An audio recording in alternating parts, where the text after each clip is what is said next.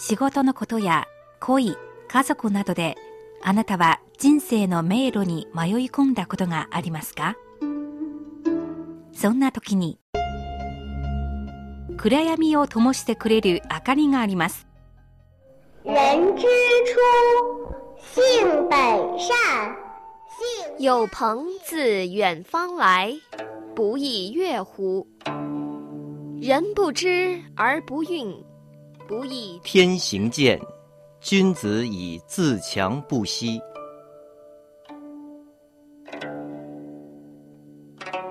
先人の知恵を借りて新鮮なエナジーでリフレッシュしてみませんか？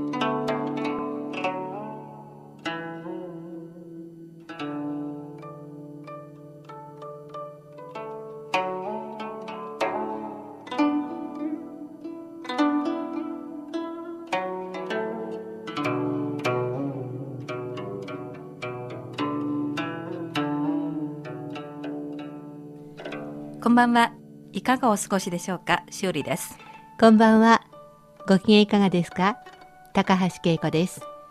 古典エナジー、中国古代の名人やその物語などをご紹介しています。長くて広い時空を超えて、彼らの素晴らしい知恵を少し汲み取ろうという企画です。今日は中国の歴史書、戦国作の一つの名編をご紹介します。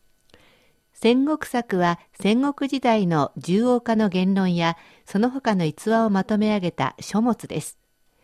戦国時代の前の春秋時代の名前が春秋という歴史書から来たように、戦国時代という言葉も歴史書戦国作に由来しています。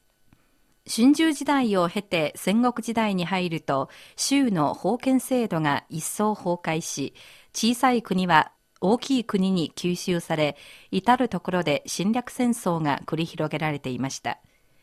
しかし同時に各国は武力による侵略を極力回避していました。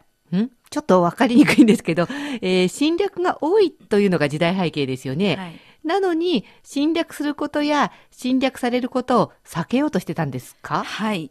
なぜかと言いますと、ええ他国に侵略される場合は分かりやすいですようんね。嫌ですね。はい。。攻められたら戦わなければなりません。はい。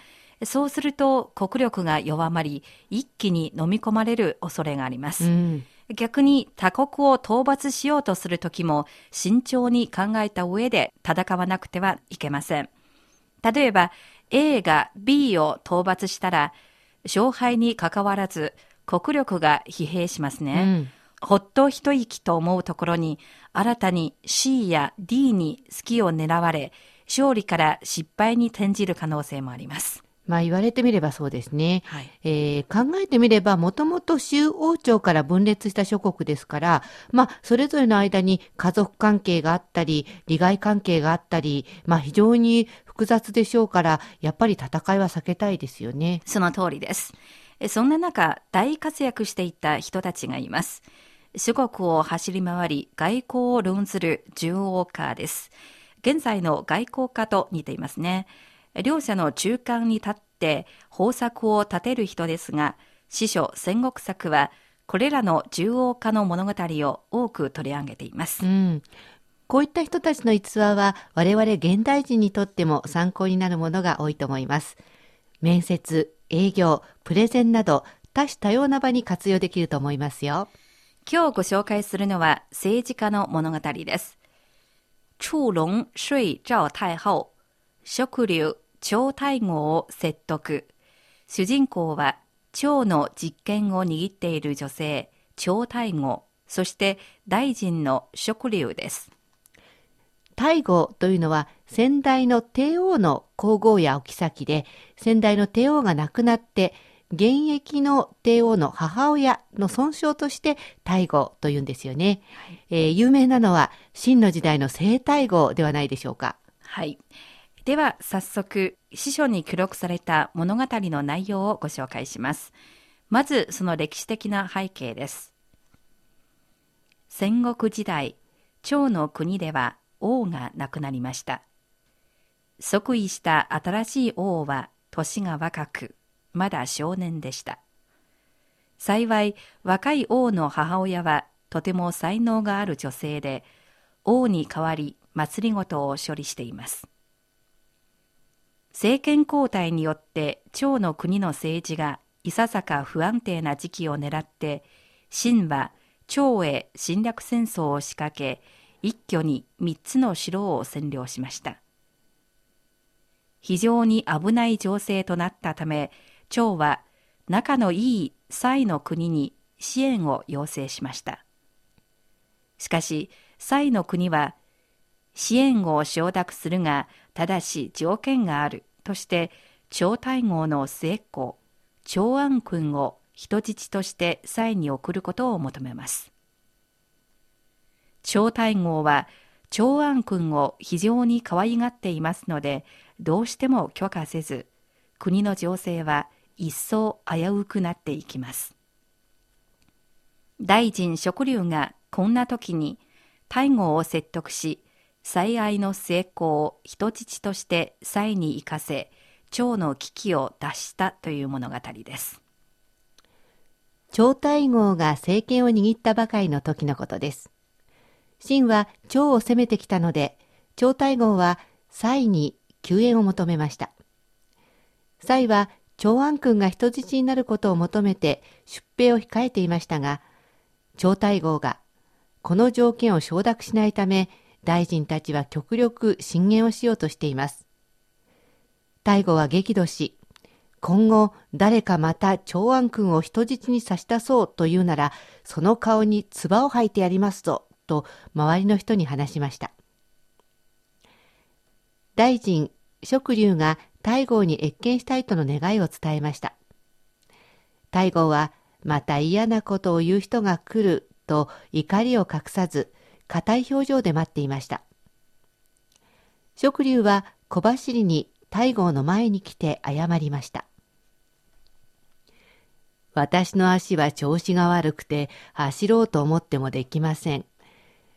長い間お目にかかることができませんでした。自分で自分のことを許したいのですが、大号のお体の調子はいかがなものかとお伺いしたくて参りました。私はひたすら馬車に座ってるわ。毎日のお食事の方はいかがでしょうか？量が減ったりしませんかね？ただおかゆぐらい食べてるよ。私は全然食欲がありません。ちょっと無理して毎日歩くようにしています。そうすると次第に食欲が出てきて体もすっきりしました。私はできません。そう言いながら太後の顔色がいささか良くなりました。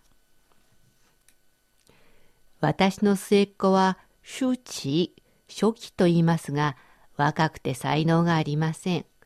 でも、私は可愛がっていますので、黒い制服を着る護衛官になって、高級を守るように願っています。厚かましいお願いですが、そのために参りました。いいですよ。おいくつですか ?15 歳でございます。まだ小さいですが、私が死ぬ前に大号に託そうと思っております。あなたたち男性も成功を甘やかすんですか？女性よりも度が過ぎます。それは違うでしょう。女性の方が子供を甘やかすのよ。と言いながら笑顔を浮かべました。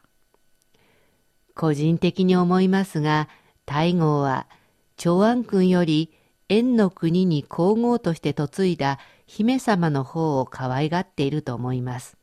それは違うわよ。長安君ほど可愛がっていません。親として子供を愛するなら、子供たちの将来を考えてあげなければなりません。姫様がご結婚なさって縁の国へ旅立った時に、大号は姫様の足首にすがって泣きましたね。遠い国へと継ぐお姫様を心配しているからです。しかし、お姫様が行かれた後、大号は祭祀の時に必ずお姫様のためにお祈りになっています。どうか姫が追い払われないように。これはお姫様の将来を考えて、縁の国で多くのお子様を産み、子孫代々王座につくよう願っていると思いますが、違いますか？その通りです。今から三代前に、いや、趙の国が樹立した時に遡ってみますと、公爵になった趙の君主の子孫は、その家柄を守った子孫の子孫はいますか？ないわね。趙だけでなく、他の諸公国の君主の子孫に家柄を守られた後継者がいますか？うん。確かに聞いたことがないわね。なぜなら、災いは早ければ公爵たち自身に、遅ければその子孫に降ってきます。これは君主の子孫が皆能力がないからではありません。彼らの地位は非常に高いものの、国のために何の功績も立てたことがありません。給与が高く、国の権力を示す宝物をいっぱい所有しているものの、何の貢献もしていないからです。今、太后様も長安君に高い地位を与え、肥沃な土地と膨大な財宝を賜りました。このようなチャンスをつかんでも、国のために手柄を立てさせなければ、将来、太后様が亡くなった後、長安君はどうやって趙の国でその地位を保つのでしょうか。ですから、太后様が長安君を優遇することは、将来のことをあまりお考えになっていないことになります。だから、長安君よりもお姫様のことを可愛がっていると思います。わかりました。長安君の件、お任せします。すると、趙の国は長安君に100台の馬車を用意して人質として蔡に送りました。蔡はようやく軍隊を繰り出し、趙の危機を救いました。以上、戦国作の名編、食竜超大号を説得をご紹介しました。はい。食竜の話術、とても素晴らしいですよね。なかなか納得しますね。はい。そのまま息子を人質にという話題を取り上げれば、きっと大後に罵倒されることをよく知った上で、うん同じ年齢層の人が共鳴を感じる日常生活の話題から徐々に展開していきましたね。うんその後、食竜は自分の末っ子の仕事の話を持ち出し、ああ、コネを利用しようとしているんだと、大後の警戒心を解いていくということにすごく感心しました。はい。高橋さんはいかがですかあの話の持ってき方なんかは、こう、はいインタビューの技術にも通じるかなという気がしましたね。はいそれから、日本でいう、可愛い子には旅をさせろではありませんけど、まあ、本当にその子の将来を考えるなら、手元に置いてひたすら可愛がればいいというものではない。うんまあ、優秀な人でも自分の子供には甘くなってしまうことが多いのに、本当に食竜はうまく大悟を説得したなと思います。まあ、こういう話の持ってき方、えー最初にもご案内しましたけど、プレゼンとか、説得とか、うん接客とか、ねいろいろ使えそうですよね。はい、営業の人にとって、あの、いろいろプラス役に立つかもしれません。はい。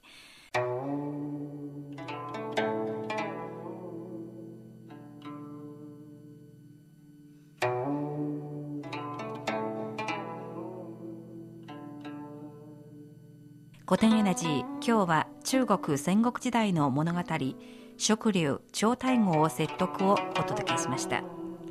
この番組をお聞きになって、ご意見、ご感想がありましたら、ページの書き込み欄にお寄せください。お待ちしています。固定エナジー、お相手は高橋恵子と、修理でした。皆さん、次回のこの時間、またお会いしましょう。ごきげんよう。